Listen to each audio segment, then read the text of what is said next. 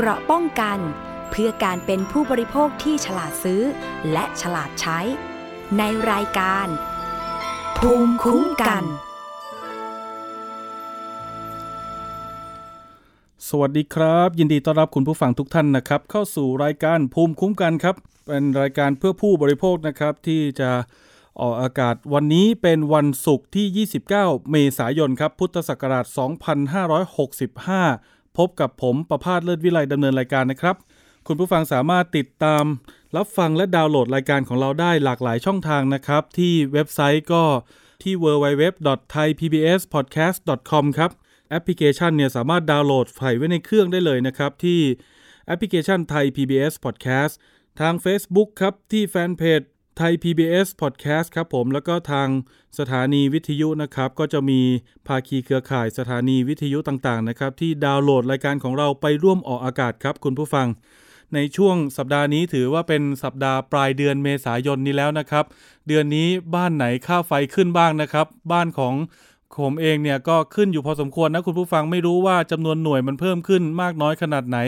แต่ที่ขึ้นแน่ๆเนี่ยคืออาจจะเป็นในส่วนของตัวคูณค่า FT อะไรต่างๆนะครับก็อาจจะเป็นตัวส่งผลที่ทำให้ค่าไฟหลาย ๆ บ้านนะครับ อากาศร้อนจริงๆนะครับบางวันก็ฝนตกบางวันก็อากาศร้อนนะครับ ฉะนั้น อันไหนประหยัดได้ก็ประหยัดนะคุณผู้ฟัง เดี๋ยวต้นเดือนหน้าได้ข่าวว่าน้ำมันก็จะขึ้นราคาแล้วนะครับในส่วนของดีเซลนะครับที่อาจจะมีการปล่อยราคาให้ลอยตัวมากกว่าลิตรละ 30 บาท ตรงนี้ก็อาจจะส่งผลกระทบต่อพวกเรานะครับ เรื่องปากท้องเรื่องอาหารของใช้ต่างๆ สินค้าก็อาจจะขึ้นราคานะครับพูดถึงเรื่องค่าใช้จ่ายกันแล้วนะครับ มาดูเรื่องความเดือดร้อนนะครับ คุณผู้ฟังวันนี้ผมเอาข้อมูลแบบจัดหนักจัดเต็มมาเลยนะครับสำหรับประกันภัยโควิด -19 ล่าสุดนี้คืออาคเนและไทยประกันภัยนะครับ มีความขยับขยื่นเคลื่อนไหวกันแล้ว แล้วก็ปัญหาที่เริ่มจะเห็นเขาลางเริ่มเกิดขึ้นใหม่ ในส่วนของสินมั่นคงประกันภัยเป็นข่าวเมื่อวานนี้นะครับ อันนี้ต้องติดตามนะครับ คุณผู้ฟังท่านไหนที่ถือกรมธรรม์กันอยู่ แล้วก็ยังไม่ได้รับเงินจากประกันภัยทั้ง 3 บริษัทนี้นะครับในส่วนของบริษัทที่มีปัญหาผมทวนให้ฟังอย่างนี้ครับคุณผู้ฟัง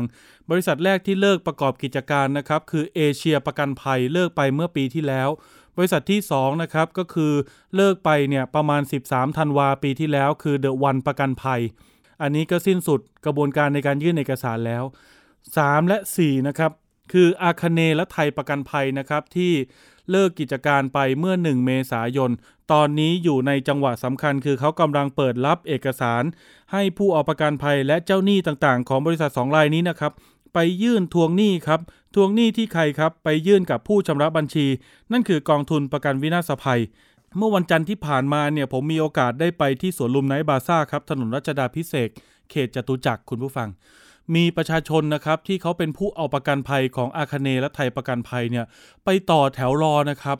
ต่อแถวกันเยอะมากๆนะครับ มีข้อมูลว่าน่าจะประมาณ 3,000 คนกันเลยทีเดียว ต่อแถวเนี่ย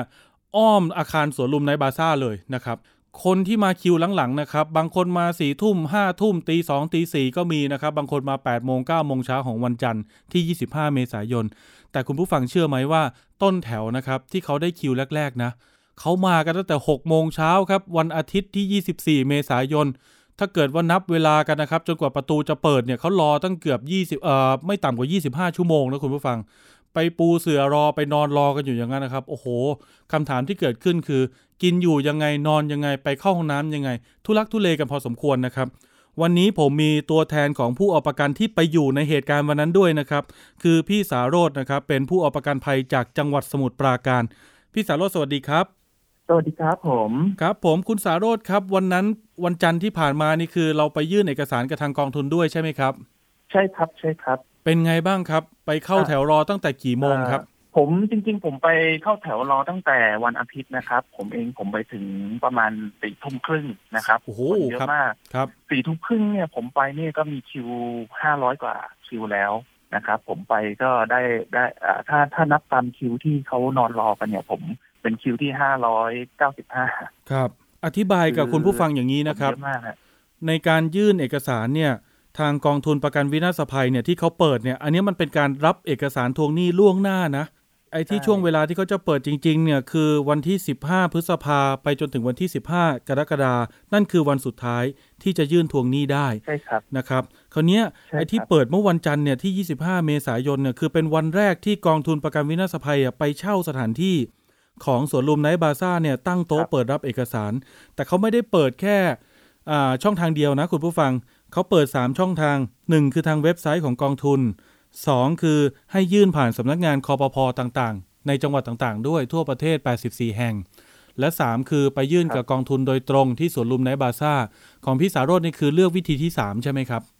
ใช่ครับผม ผมทำเลือกที่จะไปยื่นที่สวนลุมในบาซ่าครับทำไมถึงเลือกที่จะไปยื่นเองครับทำไมถึงไม่เลือก 2 วิธีแรกที่ที่จะไม่ไม่ต้องลำบากอะ อย่างแรกเลยนะครับ ผมมีความมั่นใจว่าถ้าเราไปยื่นเอกสารโดยตรงเนี่ยนะครับครับเอกสารถึงมือเจ้าหน้าที่ เรามีความมั่นใจว่ามันจะไม่หายครับซึ่งจริง ๆ แล้วเนี่ยครับ การยื่นอ่าออนไลน์เนี่ย ถามว่ามันหายไหมทางเจ้าหน้าที่พัสดุไปรษณีย์เนี่ยครับ ก็ก็ก็คงคงไม่หายในจุดนี้ แต่ว่าประชาชนนะครับ ไม่มีความมั่นใจไม่มีความเชื่อมั่นในระบบของหลังจากการส่งไปรษณีย์ไปแล้ว เพราะว่าทางกปวเองเนี่ย แต่ไหนแต่ไรเนี่ยก็ไม่ได้ออก ออกสื่อที่ชัดเจน เช่นทีวีครับ หรือสื่ออื่นๆที่มีความชัดเจนว่าเอกสารที่มาถึงเนี่ยครับ มันจะสามารถไปอยู่ในระบบไหนครับอยู่ตรงไหนการจัดเก็บเป็นอย่างไรครับคนถึงไม่มั่นใจและไปยื่นเองในสถานที่นั้นๆนะครับ เพราะว่าจริง ๆ แล้วเนี่ยเอ่อในการที่จะไปยื่นกับกองทุนโดยตรงเนี่ยเขามีการกำหนดนะคุณผู้ฟังนะหนึ่งคือครับให้จองคิวผ่านแอป QQ เจ้าแอปที่เราเคยจองวัคซีนกันนี่แหละนะครับ จะมีให้จองเนี่ยใช่ได้วันละ1,000คน ซึ่งคิวนะมันเต็มไปจนถึงเดือนมิถุนายนแล้วนะครับ หลายท่านทำไม่เป็นใช่ครับหลายท่านทำเป็นแต่จองไม่ทัน คราวนี้อีกส่วนหนึ่งเนี่ยส่วนที่ใช่ครับ2เนี่ยทางกองทุนเขาเปิดให้ walk in ได้ walk in เนี่ยเขารับแค่ 500 คน คือใช่ครับจำจำนวนปริมาณที่เขานัดได้ต่อวันเนี่ยเขาบอกว่าเขารองรับได้ 1,500 จองผ่านแอปครับ1,000 walk in 500 พี่สาโรธไปต่อคิวได้เท่าไหร่นะครับห้าร้อยเก้าสิบห้า595 นั่นก็คือเป็นการต่อคิวตั้งแต่4ี่ทุ่มของวันอาทิตย์เนี่ย โดยไม่มีความหวังเลยนะ ถ้าเกิดว่าเขาเอาแค่พันห้าร้อยนี่คือทำยังไงครับเนี่ย ก็จริงๆเราไปไปรอเนี่ย ทุกคนไปรอด้วยความหวังทั้งนั้นเลยนะคครัรับบคนที่อยู่ติดติดๆกับผมกันอ่ากันเนี่ยนะครับ บางคนมาจากระยอง กาญจนบุรีครับ เพชรบุรี บางคนมาเนี่ยนะครับ ผมบอกตรงๆนะฮะบางทีแค่จะนั่งเขายังนั่งไม่ได้เลยครับ เพราะว่าหนึ่งก็คือป่วยเจ็บครับขาเจ็บเข่า แต่ต้องไปนอนข้างทางเพื่อเพื่อต่อคิว เพราะอะไรครับ เพราะเขามาด้วยความหวัง มีมีความเชื่อมั่นว่าสิ่งที่เข้ามาเนี่ยเขาจะมีโอกาสได้ยื่นเอกสาร เพราะว่าอะไรแต่ละคนบางคนมาเนี่ยเขาก็สูงอายุ เล่นออนไลน์ไม่เป็นครับ แล้วก็ไม่รู้ข่าวอะไรเลย รู้แค่ว่าอ๋อเนี่ยเดี๋ยววันนี้เขาให้จองคิว ให้ walk in อืมฉันก็มาเพื่อที่ฉันจะมายื่น เพราะฉันจองคิวออนไลน์ไม่เป็นครับ เล่นเฟซไม่เป็น จองคิวคิวไม่เป็น ก็ต้องมาเสี่ยงอย่างนี้ อย่างถามว่าผมผมทำเป็นไหมผมทำเป็นครับ แต่ว่าด้วยความว่าในสำนึกลึกของทุกคนที่มาเนี่ยครับ เพื่อให้ได้คิวต้นๆจึงมากันนี่ขนาดมาตั้งแต่ล้วจริๆล้วเนี่ยครับสี่ทุ่มวันอาทิตย์นี่คือ ถ้านับตามจำนวนก็ยังไม่ทันใช่ครับใช่แล้วจริงอืมแล้วแล้วเป็นเรื่องจริงนะครับ ที่ที่คนที่ได้คิวต้นๆเนี่ยเขามาตั้งแต่หกโมงเช้าของวันอาทิตย์จริงโอ้โหๆมารอกันอย่างนั้นเลยฮะพี่สาโรธเล่าให้ฟังหน่อย คืนนั้นเนี่ย อยู่กันยังไงครับ ยุงไม่กัดเหรอครับโอ้โหจริง ๆ ต้องบอกว่ายุงยุงไม่กัดนะครับ เพราะครับว่าอะไรเพราะว่าคนเยอะจนยุงมันน้อยกว่าคนไปแล้วอะฮะยุงดื่มเลือดไม่ไหวเลยอิ่มแล้ววันนั้น ใช่ครับใช่ไหมครับใช่แล้วก็คนก็แต่ละคนเนี่ยครับพอเดินมาถึงอย่างผมเดินมาถึงเนี่ยเราโดยมารยาทเราจะถามก่อนเลยว่าต้องต่อคิวที่ไหนครับนะครับ ซึ่งเราก็จะไปต่อคิวท้ายๆกันเลยอืมคือคือไล่ไล่กันตามคิวอะครับ จริง ๆ แล้วเมื่อคืนของวันที่ยี่สิบสี่จนถึงวันอ่าเช้าวันที่ยี่สิบห้าเนี่ย มีระเบียบมากเลยนะครับ เพราะว่าอะไรเพราะว่ามีมีพี่คนหนึ่งอะครับ เสื้อสีเทาๆผมเองผมผมไม่ได้ถามว่าพี่เขาชื่ออะไรนะครับ แล้วก็มีหลาย ๆ ท่านมาช่วยจัดคิวกันเองครับ หลาย ๆ คนเข้าใจว่าคิวเถื่อนคิวเถื่อนมันไม่เถื่อนหรอกครับเขานอนต่อกันมาตั้งแต่วันอาทิตย์กันแล้วครับซึ่งต่อกันมามาโดยรูปแบบของความมีระเบียบด้วย พี่คนเนี้ยเขาก็จัดคิวกันมาเรื่อยๆ จนถึงเช้าเลยนะครับ จนเช้าเลย จนเจ้าหน้าที่มาแล้วก็เกิดความชุลมุนผมอยากรู้ครับ ตรงนั้นน่ะผมผมไปทำข่าวเมื่อวันจันทร์นะครับ ขณะตอนกลางวันเนี่ยครับผมเดินไปตามละแวกข้างเคียง ก็ยังไม่มีร้านขายอาหาร ร้านขายน้ำดื่มเลย แล้วพี่ๆอะอยู่ตรงนั้นกันตั้งแต่กลางคืนน่ะ ไปหาข้าวหาน้ำตรงไหนมาทานกันครับเนี่ยสส่วนใหญ่ก็เดินไปเซเว่นกันบ้างอะไรกันบ้างครับอืมแต่ว่าส่วนใหญ่เลยอะอย่างน้อยก็ผมมองว่าอย่างน้อยก็แปดสิบเปอร์เซ็นคือนั่งอยู่ตรงนั้นเพราะบางคนเขามาคนเดียว ใช่ แล้วเขาก็ไม่รู้จะฝากของยังไง ไม่รู้จะฝากคิวยังไง เพราะว่าคิวที่เขาจัดกันโดยกันเองเนี่ยเขาก็มีการตรวจเช็คครับว่าคุณอยู่ตรงนี้ไหมอ๋อไม่ใช่คุณจองเสร็จแล้วคุณกลับบ้านเลย ใช่เพราะว่าคือจังหวะถ้าเกิดว่าเขาเดินมาเช็คแล้ว ไม่เจอตัวไม่ตรงตามชื่อเขาก็บอกว่าเขาก็นับใหม่เลย ใช่ครับมเป็นอย่างนั้นฮะโอ้โหลำบากจคือจริริงงๆๆนะครับอืมหลัก ๆ เนี่ยความชุลมุนที่เกิดขึ้นเนี่ยครับ มาจากการบริหารจัดการของอ่าระเบียบของกปวครับ ซึ่ง กับผู้ที่มารอคิวเนี่ยไม่มี เพราะอะไรเพราะว่าท่านไม่มีพนักงานมามาอ่าเจ้าหน้าที่มาช่วยดูแลเลยครับจริงอยู่นะครับที่ว่าทางกปวนะครับ จะมีการประอ่าประกาศแจกคิวอินก็จริง แต่ว่าความต้องการคิวอะครับ กับจำนวนคิวที่ทางกปวจะให้เนี่ยฮะมันมีความแตกต่างกันสูงมาก ดังนั้นเนี่ยฮะผู้ที่จะมาต้องการยื่นเอกสารเนี่ยครับเขาจึงมากันตั้งแต่วันที่ 24 เพื่อที่จะให้ตัวเองเนะครับ ได้คิวต้นๆจริงๆแล้วเหตุการณ์พวกเนี้ครับ มันจะเป็นเหตุการณ์ซ้ำๆ มาจากหลาย ๆ เหตุการณ์ ซึ่งซึ่งเราจะเห็นกันทุกถ้าจะทุกเหตุการณ์เลย จะมีคนมานอนรอกันอย่างนี้ยครับ อืมแต่ต้อจงริงๆแล้วเนี่ยนะฮะถ้าถ้าถ้าเป็นในในมุมมองของผมเนี่ยครับ ถ้าในคืนวันที่24นะครับ ทางกปกปวเนี่ย ส่งพนักงานมาสักอ่าเจ้าหน้าที่มาสักหนึ่งท่านที่มีอำนาจตัดสินใจนะฮะถ้ามาช่วยควบคุมดูแลเนี่ยจะไม่เกิดเหตุการณ์นี้เลยอืมจริงๆครับ ภาพในวันนั้นนะ คุณผู้ฟังพี่สาโรธครับ ผมเนี่ยไปถึงประมาณเกือบเจ็ดโมงเช้า ผมไปเห็นสภาพพื้นที่นะครับ แล้วคนมาเข้าแถวรอ บางคนเนี่ยเอาเสื่อเอาหมอนมาเลย เอาเก้าอี้มาเองด้วย นั่งทานข้าวอยู่ตรงใช่ในครับแถวนั่นแหละ ภาพที่ผมเห็นในเมื่อเช้าวันจันทร์ที่ 25 เมษายนที่ผ่านมาเนี่ยผมนึกย้อนไปจนตอนที่กำลังหาที่ตรวจโควิด -19 กัน ตอนนั้นที่แถวๆออฟฟิศผมก็คือแถววัดพระศรีตรงวงเวียนหลักสี่นะครับครับโอ้โห เหมือนอย่างนั้นเลยคุณผู้ฟัง ต่อแถวกันล้นออกมาแบบยาว คือไม่รู้ตรงไหนคือหัวแถว ไม่รู้ตรงไหนคือหางแถวครับ คนเยอะไปหมด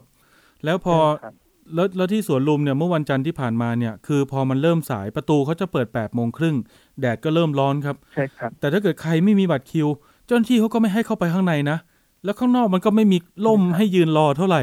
นะครับหลาย ๆ ท่านนะยืนตากแดดรอกันเป็นชั่วโมงชั่วโมงเลย พี่สารดอยู่ในแถวนี่คืออยู่ในช่วงไหนครับ อ่าจริง ๆ ผมจะถูกวกมาอยู่อยู่ที่ด้านหลังแล้วครับอืมด้านครัด้าบนด้านประตูหลังนะฮะตรงข้ามกับน่าจะเป็นอ่าสวนเลี้ยงสวนสวนเล็กนกครับ อยู่อยู่แถวโซนนั้นแล้วครับ ตรงนั้นแดดมันล่มคือจริงๆแต่ว่าเนี่ยมันจะไม่ได้ยินเสียงลำโพงที่เขาประกาศถูกต้องไหมครับ ไม่ได้ยินแน่นอนครับ อืม เพราะว่าไม่มีเจ้าหน้าที่มา ในช่วงเช้าเนี่ยครับ มันก็ตั้งแต่ประมาณช่วงประมาณเจ็ดโมงแปดโมงอ่าประมาณแปดโมงเนี่ยครับ ก็ครับ จริงๆแถวมันก็เริ่มเริ่มเคลื่อนมาข้างหน้าแล้วจนทางผมเองเนี่ยเริ่มอยู่ ใกล้ใกล้จะถึงแล้วครับ แต่ก็มีเหตุชุลมุนกัน หมายถึงว่าคนเริ่มเริ่มเริ่มเริ่มลุกคือประท้วงกันอะไรกัน จริง ๆ อะเพราะว่าทาผงมเจ้าหน้าที่อะครับผมสังเกตเห็นนะครับพี่สาโรธตอนแรกครัเขาบเข้าแถวเป็นระเบียบนะ แต่เนื่องจากว่าเจ้าหน้าที่เนี่ยเขาใช้อุปกรณ์กระจายเสียงเนี่ยที่มันมีขนาดเล็กเกินไป แล้วคนที่อยู่ไกลๆเขาก็ไม่ได้ยินเนาะอย่างเช่นตอนแรกใช้โทรโขงใช่ครับใช่ไหมครับใช่แล้วก็ตอนหลังก็ใช้ลำโพงแบบที่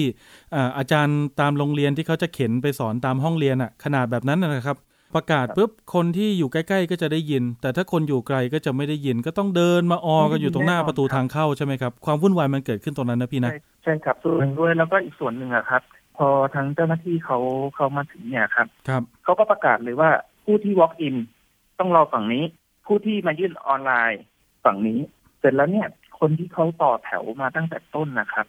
เขาต่ออยู่ฝั่งหนึ่งอืมคนที่เดินมาใหม่ๆในช่วงเช้าพอได้ยินประกาศเนี่ย ก็เฮลโลเข้าไปต่อ ซึ่งเป็นผู้ที่มาใหม่ ก็เลยมั่วกันไปหมดเลต่อายแต่เดิมเลยแล้วนี่พอมั่วเสร็จปั๊บคนที่เขาคือคือใจของคนที่เขาต้องต้องมานอนรอตั้งแต่วันที่ยี่สี่อะครับพวกท่านไม่เห็นใจเขาหรอกครับ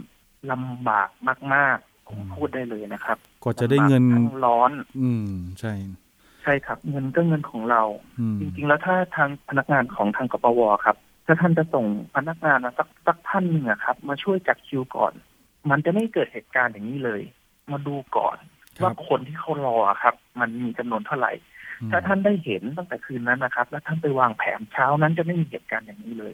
ผมพูดเลยเลยนะครับ ว่ากปวเนี่ยใช้คนไม่เป็น เพราะว่าคือตัวส่วนตัวผมเนี่ยนะครับ ผมทราบนะครับ ว่าทางพนักงานเจ้าหน้าที่ของทางกปวเนี่ยจำนวนคนไม่เยอะ แค่คนเดียวเองครับ ที่ท่านจะส่งมา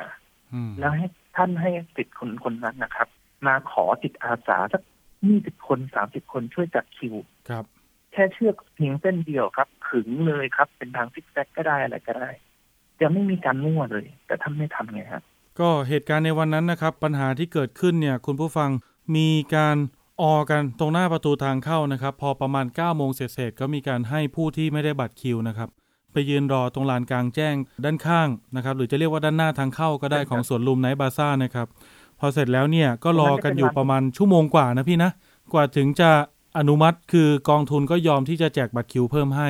ถูกไหมครับ ใช่ครับอืมใช่ครับ แต่ก็ลำบากลำบน เพราะว่าอะไรเพราะจริงๆอ่าในขั้นแรกเนี่ยเขาจะไม่ยอมครับนะครับ พอไม่ยอมเสร็จเนี่ย ผู้ที่รออยู่เนี่ยก็จะลุกคือขึ้นไปที่กปว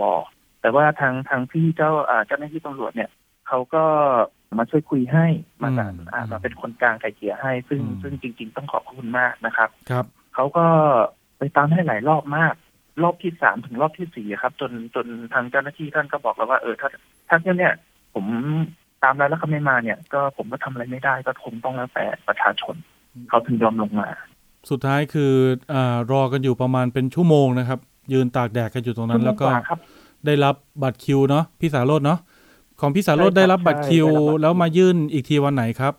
วันอังคารครับได้อ๋อเช้าวันอังคาร บรรยากาศเป็นยังไงครับ เช้าเช้าวันอังคารเป็นระเบียบมากครับ เพอืราะมว่าส่วนหนึ่งผมผมมองว่าเอ่อเพราะว่าจำนวนคนน้อยนะครับ แล้วก็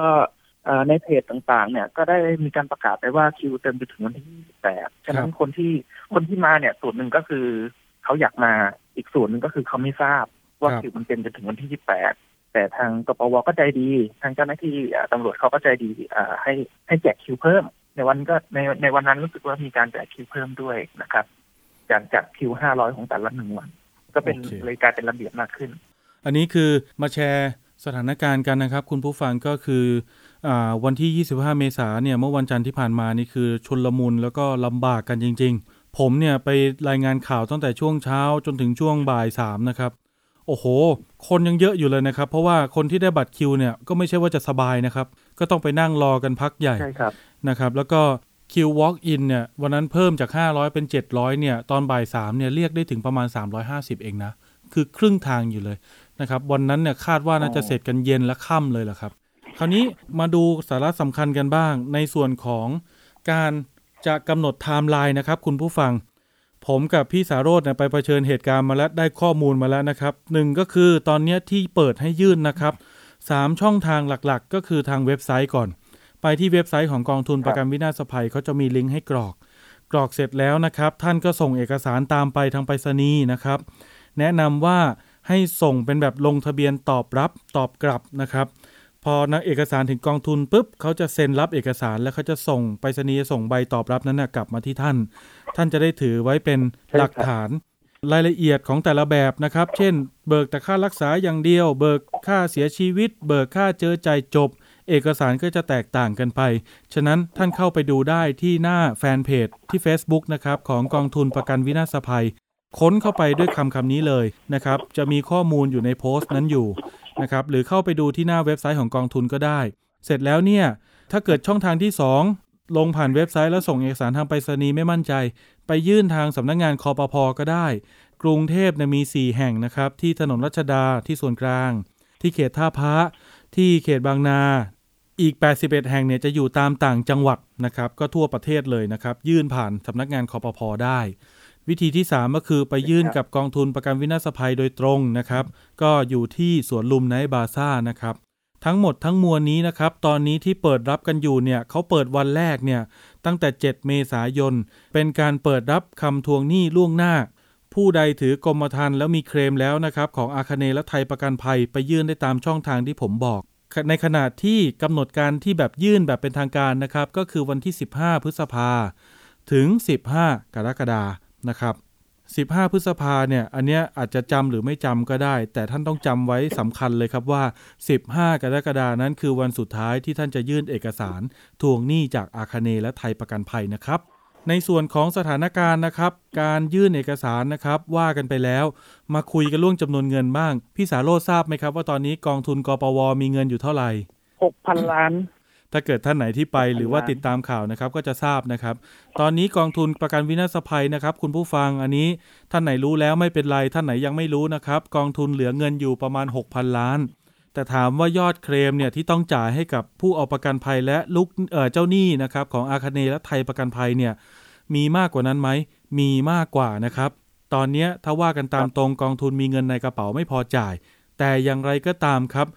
ผู้จัดการกองทุนประกันวินาศภัยก็ได้ยืนยันแล้วนะครับ ว่ายังไงต้องหามาจ่ายให้ได้แน่นอน เดี๋ยวผมมีเสียง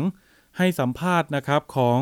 คุณวราพรวงพินิษวโรดม ผู้จัดการกองทุนประกันวินาศภัยนะครับ ที่จะอธิบายเกี่ยวกับเรื่องนี้และยืนยันเกี่ยวกับเรื่องนี้ เดี๋ยวไปฟังเสียงกันครับ ใช่ค่ะ เข้าไปในเว็บไซต์ของกองทุนประกันวินาศภัยนะคะ แล้วเราก็จะมีให้เห็นว่า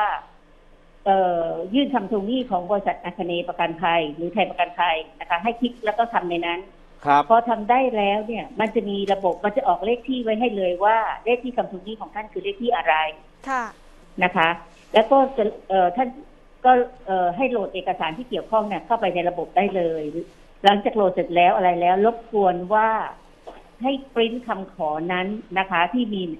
เอ่ออันนออกมาเลย แล้วก็เอา คำขอเนี่ยพร้อมกับเอกสารตัวจริงนะคะ ส่งเป็นจดหมายไปรษณีย์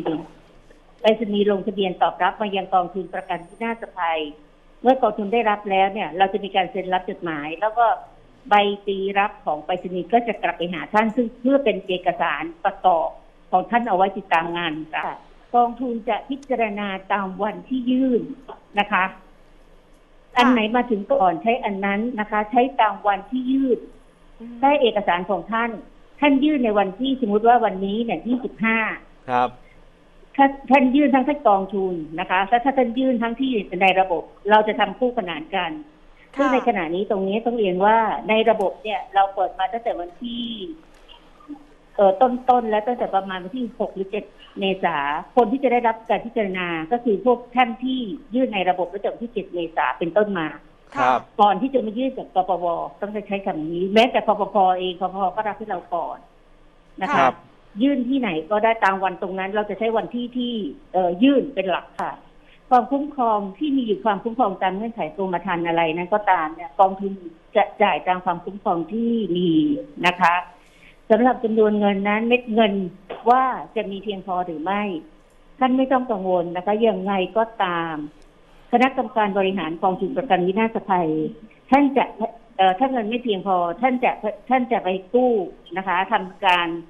กู้ยืมมาเพื่อทำการจ่ายให้กับประชาชนให้เป็นไปตามเงื่อนไขค่ะ ครับผมทั้งหมดนี้นะครับก็เป็นเสียงสัมภาษณ์ของคุณวราพรวงพินิษวโรดมนะครับ ผู้จัดการกองทุนประกันวินาศภัย หรือว่ากปว ท่านยืนยันใน 3 ประเด็นสำคัญนะครับ พี่สารโรจยังอยู่กับผมนะ ยังอยู่ครับผมครับผมหนึ่งคือทางกปวหรือทางกองทุนเนี่ยสนับสนุนอยากให้ประชาชนผู้เอาประกันภัยของอาคเนและไทยประกันเนี่ยยื่นผ่านเว็บไซต์เป็นหลัก เพราะว่าจะได้ไม่ต้องไปเจอคนแออัดนะครับสองคืออไม่ว่าจะยื่นช่องทางใด ไม่ว่าจะผ่านเว็บไซต์ ผ่านสำนักงานคอปพอหรือมายื่นกับกองทุนโดยตรงทางกองทุนจะถือเอาวันที่ท่านยื่นเอกสารนั้นเป็นการเป็นสำคัญในการจัดคิวนะครับ คือสมมติว่ายื่น วันนี้คือวันที่ 29 เมษาใช่ไหมครับคุณยื่นผ่านเว็บไซต์ 29 เมษายื่นผ่านสำนักงานคอปพ29 เมษายื่นผ่านกองทุน 29 เมษาในวันเดียวกัน เซตนี้ก็จะถูกเอาไปพิจารณาในกลุ่มเดียวกัน ในกลุ่มถัดมาก็คือกลุ่ม 30 เมษาไม่ว่าจะมาช่องทางใดเขายึดถือเอาวันที่ยื่นเป็นสำคัญในการที่จะจัดกลุ่มนะครับคุณผู้ฟัง คือพูดง่ายๆว่ายื่นทางไหนก็เหมือนกัน ส่วนที่ 3 คือ ถึงแม้ว่ากองทุนจะเหลือเงินแค่ 6,000 ล้าน แล้วตอนนี้มันมีเงินที่เออมันมีจำนวนที่จะต้องจ่ายในส่วนของอาคเนและไทยประกันภัยเนี่ยมากกว่า แต่ก็ยืนยันว่าได้ทุกคนแน่นะครับโดยทางกองทุนเนี่ยจะขออนุมัตินะครับ ยื่นเรื่องนะครับไปขอกู้เงินจากสถาบันการเงินหรืออแหล่งเงินของรัฐนะครับมาจ่ายให้ก่อน ตรงนี้ทำให้เกิดความมั่นใจมากขึ้นไหมครับ คุณสาโรธครับ จริงๆถ้าได้ฟังเช่นนี้นะครับ ก็มีความมั่นใจมากขึ้นนะครับ แต่อืมในหลาย ๆ ส่วนเนี่ย ถ้าหากว่าทางกปวเองเนี่ยนะครับอ่ามีการแถลงชี้แจงผ่านสื่อที่ชัดเจนกว่าหน้าเพจครับหรือหน้าเฟซเนี่ยครับจะดีมากครับเพราะว่าอย่างเช่นอ่าในส่วนของการไปยื่นระบบอ่าผ่านออนไลน์ก็ดี ผ่านกปปก็ดีหรือกปวก็ดีเนี่ยครับครับความชัดเจนตัวเนี้ยครับถ้าหากว่าประชาชนทุกคนเนี่ยครับได้รับ ทราบข้อมูลตรงนี้ก่อนเนี่ย ก็จะคงคงจะไม่ไปออกกันตรงนั้นนะฮะอืมแต่ว่าเพียงเพราะว่าเขาเขาไม่มั่นใจว่าการยื่นก่อน การยื่นหลังการยื่นออนไลน์เนี่ย จะเป็นเช่นไรฉะนั้นเนี่ยในในใจของแต่ละคนเนี่ยครับเขาก็จะคิดว่าถ้าหากว่าเรานำเอกสารไปยื่นถึงมือนั่นคือคิวแรกครับทุกคนจะคิดเป็นอย่างนี้ครับ เพราะว่าวันเมื่อวันจันทร์ที่ผมไป ผมก็ได้เห็นบางท่านนะครับ บอกว่าผมยื่นผ่านเว็บไซต์มาแล้ว นะครับ แต่ผมอยากเอาเอกสารมาให้เจ้าหน้าที่ตรวจมันจะได้ครบจบในวันเดียวใช่ไหมครับ ใช่ครับอืมอ่าในส่วนตรงนี้นะครับ ก็ผมเองผมก็มีพูดคุยกันกับเพื่อนๆในเพจนะครับในกลุ่มเนี่ยครับเขาก็เขาก็แจ้งว่าเอ๊ะทำไมกปวทำงานซ้ำซ้อนทำไมไม่ยื่นแล้วก็เบ็ดเสร็จเลย ตรงเนี้ยผมเองผมโดยส่วนตัวผมเองผมก็ชี้แจงเพื่อนๆไปว่าเพื่อป้องกันการแอบอ้างการปลอมแปลงเอกสาร ถูกต้อง หรือ การดำเนินการใด ๆ ที่มันมันไม่ถูกต้องนะครับ เพราะว่าจริงๆแล้วผมกล้าพูดเลยว่าเรื่องการปลอมแปลงเอกสารหรือ ไปขอใบผลตรวจ RT-PCR ที่มันไม่ได้เกิดขึ้นจริงนะครับครับมีแน่นอนแม้กระทั่งการไปต่อคิวเนี่ย ผมก็บอกได้เลยการรับจ้างมีแน่นอนครับ อ่ามีมีมีผมผมผมเห็นอยู่ ท่านผู้จัดการกองทุนประกันวินาศภัยก็ฝากเตือนภัยนะครับ ประชาชนนะครับ ที่จะไปยื่นเอกสารหรือยื่นเรื่องอะไรกันแล้วแต่นะครับ ขอเถอะครับ เน้นย้ำเลยว่าอย่ามอบหมายให้บุคคลอื่นไปทำการแทนนะครับ ถ้าเป็นไปได้มาเองไม่ได้หรือสูงอายุหรือพิการนะครับ ขอให้ท่านมอบหมาย มอบอำนาให้กับคนในครอบครัวนะครับ เป็นผู้ไปดำเนินการให้นะครับ เพราะเดี๋ยวจะกลายเป็นว่าถูกหลอกถูกเสียผลประโยชน์นะครับ เพราะว่ามิจฉาชีพเนี่ยเดี๋ยวนี้ไปทุกเหตุการณ์จริง ๆ นะ ฝากกันทิ้งท้ายตรงนี้ครับ ช่องทางนะครับ ไปติดตามข้อมูลได้นะครับของกองทุนประกันวินาศภัย ผมให้เป็น 3 ช่องทางหลักๆนะครับ ที่เว็บไซต์ไปที่ www.gif.or.th Facebook ไปที่หน้าเพจกองทุนประกันวินาศภัย แล้วก็เบอร์โทรศัพท์ของกองทุนนะครับ ที่เบอร์ 027911444 นะครับ วันนี้ขอบคุณพี่สาโรจนะครับ ก็ขอให้ได้รับเงินสินใหม่ทดแทนเร็วๆนะครับผม นะครับเป็นกำลังใจให้ครับ เดี๋ยวเราติดตามสถานการณ์กันอย่างต่อเนื่องนะครับ มีอะไรติดต่อมานะครับ ถ้าติดปัญหานะครับครับผมขอบคุณมากครับ คุณสาโรจน์ครับ สวัสดีครับครับสวัสดีครับนะครับ นี่ก็เป็นหนึ่งในตัวอย่างครับ คุณผู้ฟังที่ประสบปัญหาแล้วก็กำลังดิ้นรนนะครับ ยื่นเอกสารต่อกองทุนนะครับ ตอนนี้ได้ยื่นแล้วนะครับ ก็เดี๋ยวรอเข้าสู่กระบวนการนะครับ กองทุนก็น่าจะกำลังดำเนินการหาเงินมาเติมอยู่นะครับ เดี๋ยวขออนุมัติเงินกู้เสร็จแล้วกู้เงินเสร็จแล้วจัดการทรัพย์สินของ อาคเนและไทยประกันภัยเสร็จแล้ว ก็จะเอาเงินเหล่านี้แหละครับมาทยอยอนุมัติจ่ายนะครับเซตแรก ๆ ก็น่าจะเป็นช่วงประมาณ 7 เมษายนนะครับที่ยื่นไป ยังไงถ้าใช้เวลานิดนึงก็รอได้รอนะครับ แต่ถ้าท่านไหนที่อออาจจะวิกฤตแล้วจริง ๆ นะครับ ก็เดี๋ยวติดตามสถานการณ์กันว่าจะยังไงได้บ้างนะครับ ในประเด็นถัดมาคุณผู้ฟังยังไม่ถึงขั้นเหมือนอาคาเนและไทยประกันภัยเขา แต่ดูเขาลางว่าจะเกิดปัญหาคือสินมั่นคงประกันภัยครับ เมื่อวานนี้ครับมีผู้เอาประกันภัยกว่า 10 คนครับ ไปรวมตัวกันหน้าสำนักงานของบริษัทนะครับ ที่แขวงหัวหมากเขตบางกะปิครับ ไปรวมตัวกันทำไมครับ ไปทวงถามความชัดเจนครับ จากบริษัทสินมั่นคงประกันภัยจำกัดมหาชน ว่าจะจ่ายสินไหมทดแทนแก่พวกเขาได้เมื่อใดนะครับเพราะว่าเขาติดโควิดเนี่ยและยื่นเอกสารเบิกสินไหมทดแทน ในประกันภัยโควิด ประเภทเจอจ่ายจบ บางคนเนี่ยยื่นไปเดือน 2 เดือนแล้วครับ แต่ยังไม่มีความคืบหน้า แล้วก็ยังไม่ได้คำตอบครับว่า บริษัทเนี่ยจะจ่ายให้เมื่อไหร่นะครับ แล้วสถานการณ์ตอนนี้มันจะเกิดปัญหาซ้ำรอย เหมือน 4 บริษัทประกันภัยที่พูดง่ายๆว่าเจ๊งไปก่อนหน้านี้หรือไม่นะครับ ล่าสุดเนี่ยนะครับเริ่มติดต่อยาก เริ่มโทรหายาก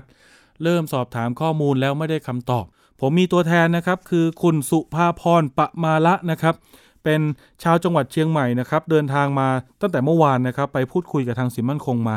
คุณสุภาพรสวัสดีครับ ค่ะ สวัสดีค่ะ เป็นยังไงบ้างครับ เมื่อวานนี้ไปพูดคุยกับทางบริษัทสินมั่นคงเขาว่ายังไงบ้างครับ คุณสุภาพรอ๋อเช้านี้ใช่ไหมคะ ที่ครับที่เข้าไปอะค่ะครับก็คือเราเข้าไปทวงถามว่าสิทธิ์ของเราอะเบื้องต้นของผู้เอาประกันภัยทั้งหมดอะค่ะครับเอ่อ มีสถานะไปถึงไหนแล้ว แล้วทำไมถึงติดต่อยากอืมมีวิธีการอะไรที่จะเอ่อการันตีได้ไหมว่าเอ่อในกระบวนการเจอจ่ายผ่อนของเขาอะค่ะเอ่อจะสามารถให้เรามั่นใจได้ยังไงอย่างเงี้ยค่ะว่าจะสามารถผ่อนได้ถึงถึงระยะเวลาที่เขากำหนดอย่างเงี้ยค่ะ เอางี้ดีกว่าสอบถามนิดนึงคุณสุภาพรมีเคลมประกันโควิดประเภทไหนครับ เจอจ่ายจบหรือว่ามีแบบแบบมีค่ารักษาเอ่อ มีมีเจอจ่ายจบค่ะหนึ่งกรมธรรม์ก็คือครับหนึ่งแสนบาทใช่ไหมคะครับแล้วก็จะมีไอตัวชดเชยรายได้ ที่เรารักษาตัวระหว่างระหว่างที่เรากักตัวค่ะ ครับ ยอดเคลมประมาณ1นึ่งแสนกว่าถูกต้องไหมฮะใช่ใช่ค่ะ อืมครับผม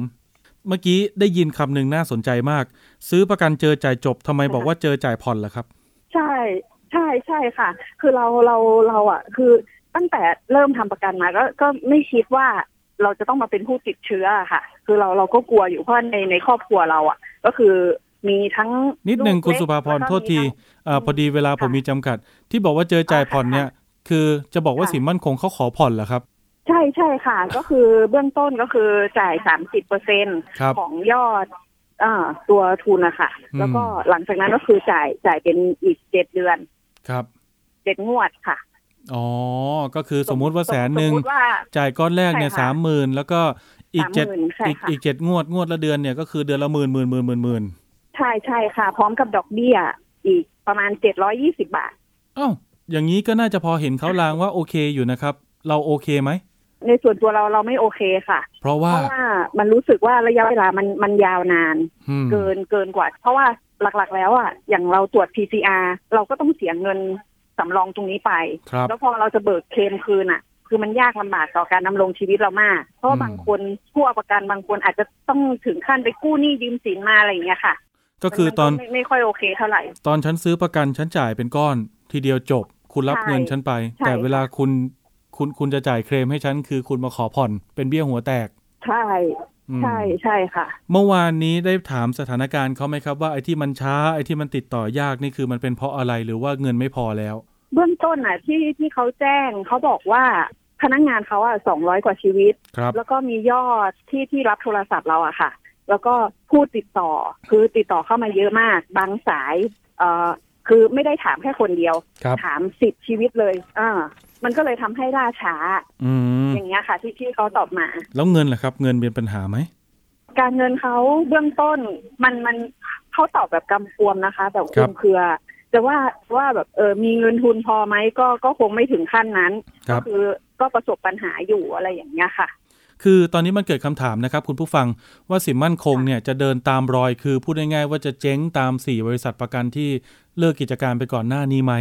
มันก็มี 2 ทางแยกครับ ฝั่งหนึ่งก็มองว่าหืมเขาลางอย่างนี้เหมือนเลย เหมือน4บริษัทก่อนหน้านี้เลยค่ะแต่อีกฝั่งหนึ่งเขาก็บอกว่า เอ้ยกรมธรรม์ของสินมั่นคงส่วนใหญ่มันจะหมดสิ้นเดือนเมษายนนี้ ฉะนั้นยอดเคลมมันอาจจะไม่เลื้อรัง มันอาจจะไม่ได้สูงมากกับค่ะ4บริษัทที่เจ๊งไปก่อนหน้านี้ สินมั่นคงอาจจะไม่เจ๊งก็ได้ อย่างไรก็ตามครับใช่ข้อมูลจากที่ประชุมใหญ่ของผู้ถือหุ้นนะครับ มีมติอย่างนี้ครับคุณผู้ฟัง ให้บริษัทดำเนินการฟ้องร้องคอปพครับ ฟ้องต่อศาลปกครองครับเรียกค่าเสียหายนะครับในกรณีที่ไม่ยอมให้สินมั่นคงเนี่ยบอกเลิกสัญญากรมธรรม์เรียกค่าเสียหายจากคอปพประมาณหลักหมื่นล้านบาทสองก็คือมีมตินะครับ ขอที่จะดำเนินการยื่นแผนฟื้นฟูกิจการ ซึ่งส่วนนี้จะยื่นต่อศาลล้มละลายกลางโดยตรงไม่ได้ ต้องผ่านกระบวนการของคอปพก่อนคอปพเห็นชอบแล้วถึงจะดำเนินการไปต่อได้ตามกฎหมายล้มละลาย อันนี้ก็เป็นสาระสำคัญในส่วนของสินมั่นคง คุณสุภาพรคุณผู้ฟังครับ ผมได้ข้อมูลชี้แจงจากสินมั่นคงอย่างนี้นะครับใน 4 นาทีที่เหลือนะครับ คือค่ะเป็นเอกสารแบบไม่เป็นทางการนะครับ แต่เป็นข้อความที่เราได้รับจากฝ่ายสื่อสารองค์กรของบริษัท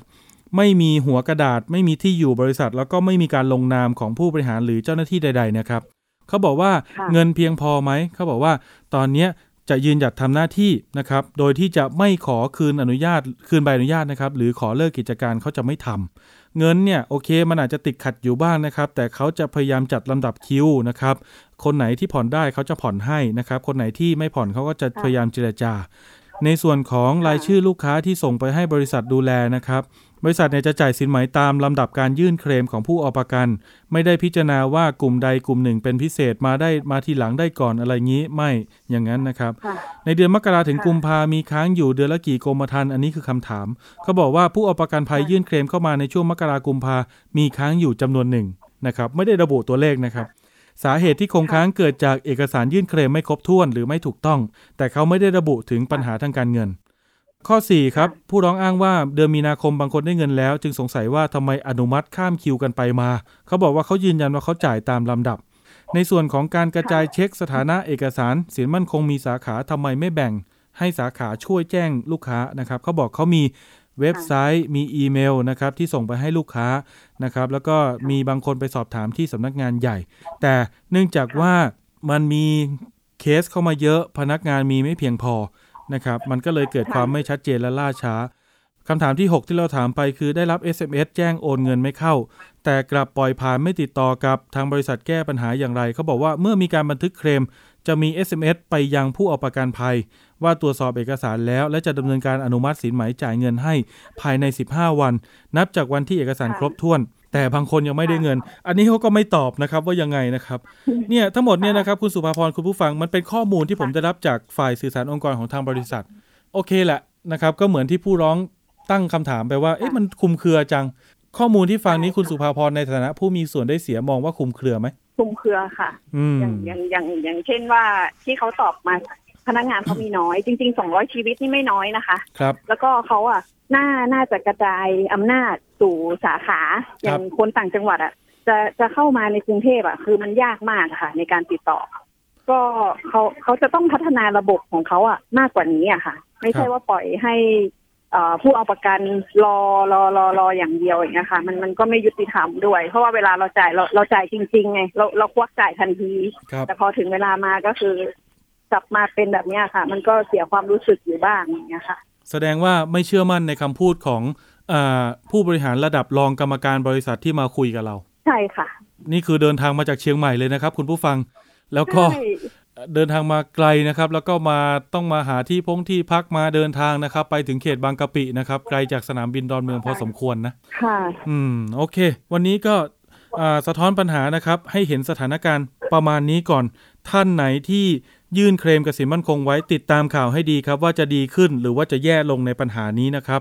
ส่วนอาคเนย์และไทยประกันภัยก็ยื่นเคลมให้ทันตามกำหนดนะครับ อย่าให้เกิน 15 กรกฎาคมนะครับ ขอบคุณคุณสุภาพรนะครับ ที่มาค่ะสะท้อนปัญหาให้ฟังเดี๋ยวติดตามความคืบหน้านะครับ เรื่องประกันไทย PBS ยังคงติดตามต่อเนื่องนะครับ ได้ได้ค่ะค่ะ ขอบคุณค่ะ ขอบคุณมากครับ สวัสดีครับค่ะสวัสดีค่ะ ช่วงถัดไปครับคุณผู้ฟังสาระความรู้ในช่วงคิดก่อนเชื่อกับดรแก้วกังสดานอัมภัยนักพิษวิทยา และคุณชนาทิพย์ไพรพงศ์ครับ วันนี้มาในชื่อตอน สีในผักผลไม้ และสีผสมอาหาร กินแล้วส่งผลต่อสีผิวอย่างไร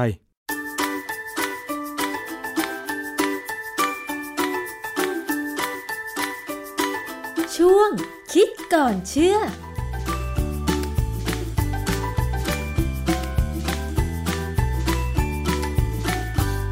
พบกันในช่วงคิดก่อนเชื่อกับดรแก้วกังสดานนภัย นักพิษวิทยากับดิฉันชนะทิพไพรพงษ์เช่นเคยนะคะ วันนี้เราจะมาคุยเรื่องของผักผลไม้อาหารการกินกันค่ะคุณผู้ฟัง เราเคยคุยกันในรายการนะคะว่าถ้าเรากินผักหรือผลไม้ที่มีกลิ่นแรงๆเนี่ยนะคะ เวลาเราถ่ายอุจจาระออกมาเนี่ยมักจะมีกลิ่นตามไปด้วย อย่างเช่น เวลาเรากินผัดสตอ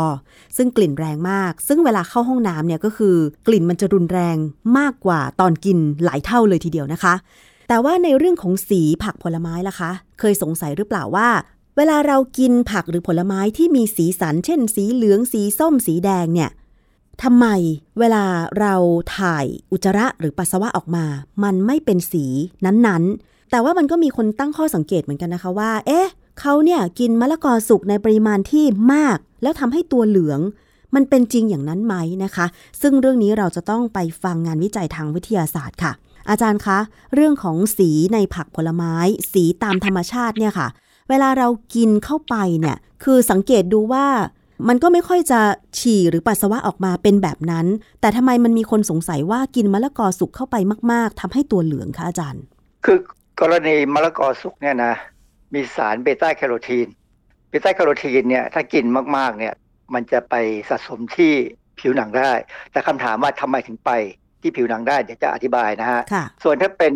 อย่างอื่นเนี่ยเช่น กรณีคลอโรฟิลล์ซึ่งก็มีในผักเยอะแยะเลยนะฮะ บางครั้งเนี่ยเรากินอาหารผัก ซึ่งมันเยอะมากนะ แต่ผิวเราไม่เคยเขียวคลอโรฟิลล์เนี่ยก็จะสีเขียวเขียวอือเลยเนาะอาจารย์ใช่ไหมคะ ครับคือคลอโรฟิลล์เนี่ยเป็นสารสารอินทรีย์ ซึ่งละลายน้ำไม่ได้นะฮะแต่ละลายในไขมันดีค่ะเบต้าแคโรทีนก็ละลายในไขมันได้ดี คือเขาลักษณะการละลายของเขาเนี่ยเหมือนกัน แต่ว่ามันมีความแตกต่างหลังจากการดูดซึม หรือหลังจากการกินเข้าไปแล้วเนี่ยนะอาจารย์คะที่บอกว่าคลอโรฟิลล์เป็นสารอินทรีย์ใช่ไหมคะ ทีนี้คุณสมบัติทางเคมีเวลาเรากินเข้าไป เช่นผักใบเขียวต่างๆ ที่มันมีคลอโรฟิลล์เนี่ยค่ะ มันเข้าไปในร่างกายของเราแล้วทำไม เวลาเราถ่ายปัสสาวะหรืออุจจาระออกมาถึงไม่เป็นสีเขียวคะอาจารย์คลอโรฟิลนี่กินมากเกินไปก็เขียวได้นะอ๋อเหรอแต่ละคะอันเนี่ยเขียวได้ คือมันมันถ้าไม่ดูดซึมเลยนะ หรือว่าถ้าเป็นผักสดเนี่ยการดูดซึมจะน้อยนะฮะแล้วมันจะลงไปทางเดินอาหารตลอดทาง แต่ว่าถ้าเป็นผักที่ถูกปรุงด้วยความร้อนก่อนเนี่ยความร้อนเนี่ยจะทำให้แมกนีเซียมซึ่งอยู่ตรงกลางของโมเลกุลของคลอโรฟิลเนี่ยหลุดออกมา แล้วก็ทำให้สีซึ่งเคยเขียวเนี่ยกลายเป็นสีเทาอมเขียว อาจจะเคยสังเกตนะฮะว่า ผักบางอย่างเนี่ยเวลาผัดแล้วสีเปลี่ยน แต่ถ้าผักเช่นคะน้าเนี่ยเขามีคลอโรฟิลสูงเนี่ยก็อาจจะเปลี่ยนน้อยหน่อยค่ะ อันนั้นก็คือสีของผักผลไม้ซึ่งเป็นสีตามธรรมชาติใช่ไหมคะ แต่ว่าอาจารย์ปัจจุบันเนี้ย มันก็มีอาหารบางอย่างที่ใช้สีผสมอาหาร ที่เรียกว่าเป็นสีสังเคราะห์ผสมเข้าไปด้วย เวลามันเข้าสู่ร่างกายเรามันจะเหมือนหรือต่างกันยังไงกับสีธรรมชาติคะอาจารย์ สีสังเคราะห์เนี่ยส่วนใหญ่แล้ว มันเวลาเรากินเข้าไปเนี่ยถ้าถูกดูดซึมได้นะนะ ก็จะไปตับเลยพอไปถึงที่ตับเนี่ยตับจะเปลี่ยนแปลงทันที เพราะว่าอะไรก็ตามที่ไม่ใช่สารอาหาร ร่างกายใช้ประโยชน์ไม่ได้เนี่ยจะต้องถูกทำลาย เปลี่ยนแปลงเพื่อขับทิ้งค่ะนะฮะกรณีอย่างถ้าเป็นคลอโรฟิลเนี่ยจริง ๆ คลอโรฟิลเนี่ยมีบางส่วนนะที่ดูดซึมได้ มีงานวิจัยเขาเคยทำวิจัยเขาบอกว่าเป็นบทความตีพิมพ์ในวารสาร Molecular Nutrition and Food Research ปี 2021 เนี่ยที่บทความเนี่ยเป็นภาษาไทยแปลได้เนี่ยนะก็คือการเปลี่ยนแปลงและความสามารถทางชีวภาพของอนุพันธ์คลอโรฟิลและ metalloคลอโรฟิลในทางเดินอาหารอย่างนี้เขาบอกว่าคลอโรฟิลเนี่ย ในสัตว์เลี้ยงลูกด้วยนมเนี่ยนะประมาณ1-3%เนี่ยจะถูกดูดซึมค่ะแต่เวลาดูดซึมแล้วเนี่ยไปตับโดยตรงค่ะพอไปถึงตับเนี่ยตับเปลี่ยนเลยทีนี้โครงสร้างของสารเคมีต่างๆ ที่เรามองเห็นเป็นแสงเนี่ย เห็นแสงได้มีสีได้เนี่ย เป็นเพราะโครงสร้างนั้นเหมาะสมที่จะสะท้อนสีนั้นออกมาค่ะ คือสมมติว่าแสงพระอาทิตย์เนี่ยสีขาวใช่ไหมใช่สีขาวของแสงพระอาทิตย์เนี่ย เป็นสีรวมของเจ็ดสี ม่วงครามน้ำเงินเขียวเหลืองแสดแดง แต่ว่าโมเลกุลเนี่ยเวลาแสงสีขาวมากระทบเนี่ยจะดูดซึมแสงอื่นๆไว้ ยกเว้นแสงที่เขาไม่ดูดซึมเขาก็จะสะท้อนออกมาค่ะเราจึงเห็นเป็นสีต่างๆ ในกรณีของโคลอโรฟิลเนี่ยสะท้อนสีเขียวค่ะนะฮะพอดูดซึมเข้าไปแล้วเนี่ยพอไปถึงตับจะตับเปลี่ยนแปลงสารเคมี โครงสร้างที่ถูกเปลี่ยนแปลงไปเนี่ยไม่ว่าจะเป็นการตัดรุ่นตัดนี่ก็ตามเนี่ย ทำให้สะท้อนแสงไม่ได้ เลยไม่มีสีก็มี หรือสีก็เปลี่ยนไปก็ได้ แต่ว่าส่วนใหญ่เนี่ยถ้ากรณีที่เป็นสารเจือปนในอาหารเนี่ยนะที่เป็นสารเคมีสังเคราะห์เนี่ยมักจะถูกเปลี่ยนแปลงแล้วไม่อาจจะไม่มีสีอะอาจจะถูกขับออกทางอุจจาระไปเลยอ๋อนะฮะค่ะทีนี้อุจจาระเราเนี่ยพื้นฐานแล้วเนี่ยตัวสีของอุจจาระเนี่ยจะเป็นสีของโมเลกุลที่ถูกทำลายมาแล้วของฮีโมโกลบิน ถูกทำลายไปแล้วเนี่ยก็จะได้สีเป็นน้ำตาล อมเหลืองค่ะเข้มหรือไม่เข้มก็แล้วแต่ว่าปริมาณมีมากหรือน้อยอืมดังนั้นสีของฮีโมโกลบินที่ถูกทำลายไปแล้วเนี่ยก็จะเป็นตัวหลักสีถ้าเรากินเข้าไปไม่มากเนี่ย สีสังเคราะห์เนี่ย ส่วนใหญ่เขาใส่นิดเดียว สีสังเคราะห์จะใส่ไม่มากจะใส่ไม่มากเพราะว่าถ้าใส่มากเกินไปจนถึงปริมาณหนึ่งเนี่ยอาจจะก่อปัญหาได้ค่ะอาจจะเป็นอันตรายได้อืมดังนั้นเนี่ยการควบคุมปริมาณสีสังเคราะห์เนี่ยเขาจะกำหนดให้ใส่แค่ทำให้ เกิดสีของอาหารตามที่ต้องการพอค่ะไม่มีการใส่เกิน อาจารย์ถามนิดนึงในปริมาณที่ไม่ควรใส่สีสังเคราะห์ที่ผสมในอาหารที่บอกว่าไม่ควรใส่เกินเนี่ยนะคะ อย่างกรณีที่ถ้าเป็นไก่ทอดแถวบ้านดิฉันที่ต่างจังหวัดนะคะ จะมีไก่แดงอะค่ะเขาเรียกว่าไก่แดง อันนั้นอาจจะใช้สีผสมอาหารที่เป็น ไม่ใช่สีแดงนะอาจารย์จะเป็นสีส้มเข้มๆ ใช้หมักไก่ก่อนที่จะทอด มันจะเป็นอันตรายไหมถ้าเรากินไก่ทอดแดงทุกวัน มันขึ้นอยู่ว่าเขาใช้สีสังเคราะห์หรือสีธรรมชาตินะ เพราะว่ามันมีเครื่องเทศหลายอย่างเหมือนกันที่มีสีส้มแดง แต่เขามักจะใช้สีผสมอาหาร ซึ่งเข้าใจว่าไม่ใช่สีธรรมชาติอะค่ะอาจารย์ ถ้าเป็นสีสังเคราะห์ไม่ใช่สีธรรมชาติเนี่ยแล้วผ่านออยแล้วเนี่ยแสดงว่าต้องเป็นสีที่มีการประเมินความปลอดภัยแล้วว่าในระดับที่ทำให้ได้สินค้าในลักษณะแบบนั้นเนี่ย ที่ต้องการเนี่ยไม่ก่อปัญหาในสัตว์ทดลอง ซึ่งก็ไม่ควรก่อปัญหาในคน แต่โดยทั่วไปแล้วเนี่ยสีสังเคราะห์หรือสารเคมีที่สังเคราะห์ขึ้นมาเนี่ยไม่ควรกินบ่อยๆค่ะเพราะว่าคนมนุษย์เนี่ยต่างกันนะแต่ละคนสิ่งที่เขาประเมินความปลอดภัยเนี่ยมันเป็นแค่โดยเฉลี่ยของคนที่เป็นค่าเฉลี่ย คนบางคนอาจจะไวกว่าค่ะหรือคนบางคนอาจจะดื้อกว่าอืมดังนั้นเนี่ยถ้าจะให้ดีเนี่ยอย่ากินประจำ แต่ว่าเดี๋ยวนี้พวกเครื่องเทศต่างๆ ที่เขามีรือสมมติเราไปกินไก่ทอด ร้านที่เป็นตะแก่ฝรั่งอะนะก็จะมีเขามีรสแซ่บอะไรของเขาอะอันนั้นส่วนใหญ่เขาจะใช้เครื่องเทศที่มีสีนะหรอเขาไม่ได้คะใช้สีสังเคราะห์ แต่บางครั้งในเครื่องเทศที่เป็นผงเนี่ยอาจจะมีการใช้สีสังเคราะห์ เพื่อทำให้ปริมาณความเข้มของสีเนี่ยมันเข้มคงขึ้นที่ คือเขาเขาต้องพยายามควบคุมคุณภาพนะอ๋อเพราะเขาทำเป็นอุตสาหกรรมใช่เพราะเป็นอุตสาหกรรมเนี่ยถึงจะมีธรรมชาติแต่บางครั้งเนี่ยก็ต้องใช้สังเคราะห์ลงไปเพื่อคุมสีด้วย ซึ่งอาจารย์เครื่องเทศที่ให้สีอย่างเช่นสีเหลืองหรือสีส้มเนี่ยของไทยก็จะมีขมิ้นใช่ไหมแต่ว่าการใช้ขมิ้นเป็นสีผสมอาหารเนี่ยถ้าไม่เอากลิ่นขมิ้นออกไปอะมันก็จะติดกับอาหารไงอาจารย์ ใช่ไหมความจริงเขามีวิธีดัดแปลง ไม่ให้มีกลิ่นแล้วนะขมิ้นธรรมชาติเนี่ยเอาไปดัดแปลงให้มีแต่สีไม่มีกลิ่นก็ย่อมได้ แต่มันจะแพงอืมส่วนใหญ่ก็จะใช้สีสังเคราะห์นะสีเหลืองสีส้มสีอะไรเนี่ยสังเคราะห์ก็มี สีพวกเนี้ยส่วนใหญ่ก็ต้องผ่านการประเมินมา ทั้งนั้นเนี่ยผ่านการประเมินโดยองค์การอนามัยโลกด้วยซ้ำนะค่ะซึ่งก็จะมีปริมาณจำกัดเอาไว้ว่า ไม่ควรใส่เกินเท่าไหร่ แล้วจริงๆ สีพวกเนี้ยใส่นิดเดียวค่ะนะใส่มากขึ้นเนี่ยกลิ่นรสจะยิ่งเปลี่ยนไป เพราะฉะนั้นอุตสาหกรรมอาหารเขาจะไม่ใส่ให้มันเกินหรอก เพราะว่ามันมันมันทำให้ไม่ดีอะมากๆก็ไม่ดีทำให้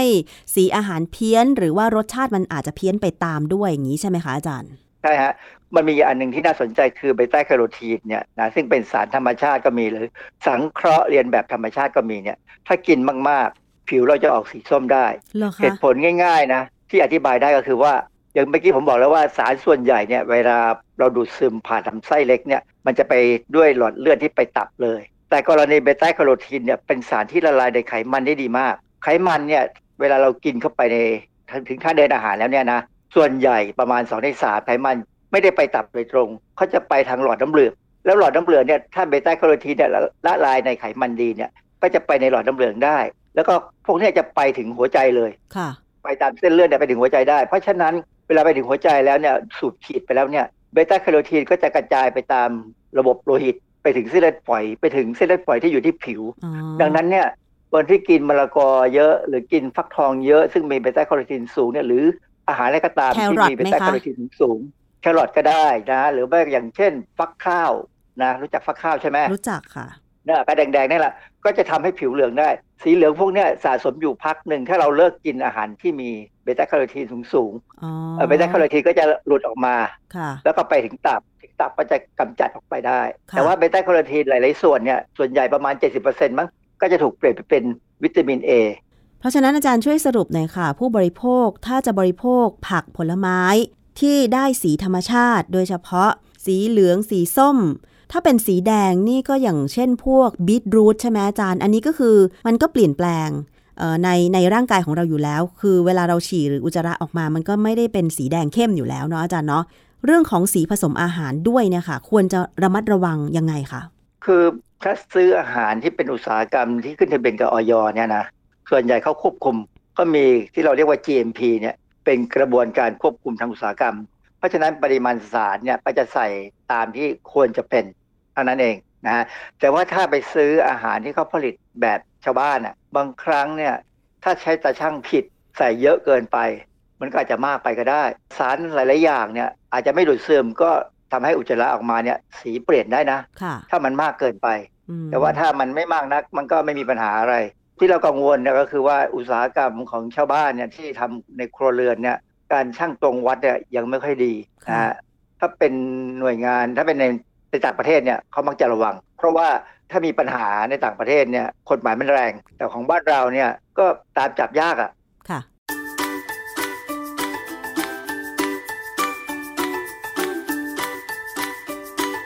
ช่วงคิดก่อนเชื่อ